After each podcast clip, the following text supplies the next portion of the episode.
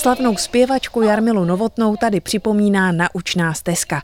Na její počest pořádá zámek Liteň dokonce festival Podsta Jarmile Novotné.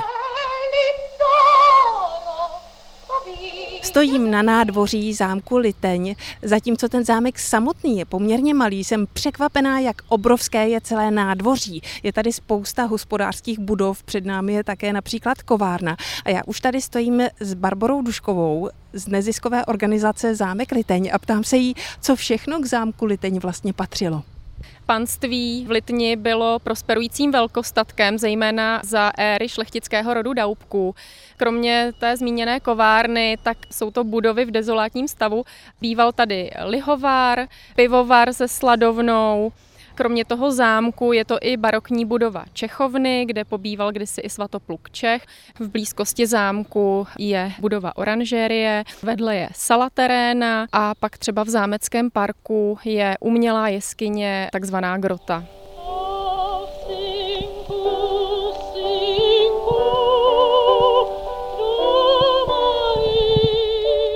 Jedna z našich eh, nejvýraznějších eh, operních pěvkyň 20.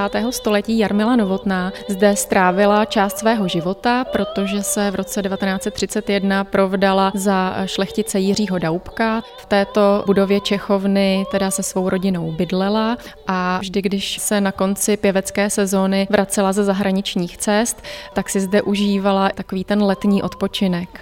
Jarmilu Novotnou známe především jako pěvkyni, ale ona si zahrála i ve filmu. Jeden z jejich nejvýraznějších snímků je Oscarový snímek Poznamenaní. Je to hollywoodský film, který měl premiéru přesně před 70 lety. Jarmila Novotná si v něm zahrála matku, která na konci druhé světové války hledá po rehabilitačních táborech svého malého devítiletého ztraceného syna. Tohoto syna si zahrál devítiletý herec Ivan Jandl, který za ten svůj velice dojemný a silný výkon získal vůbec teda prvního československého Oscara a vlastně vůbec jediného dětského Oscara pro naše české země. Tady na zámku v Litni se procházely i velké osobnosti české kultury.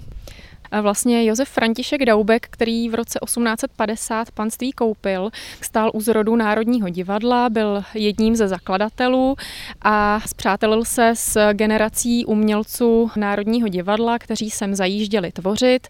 Tvořili zde například Josef Akvído Mánesovi, František Ženíšek, ten zde vytvořil a instaloval návrh na první oponu Národního divadla, nebo sem zajížděl také Antonín Dvořák.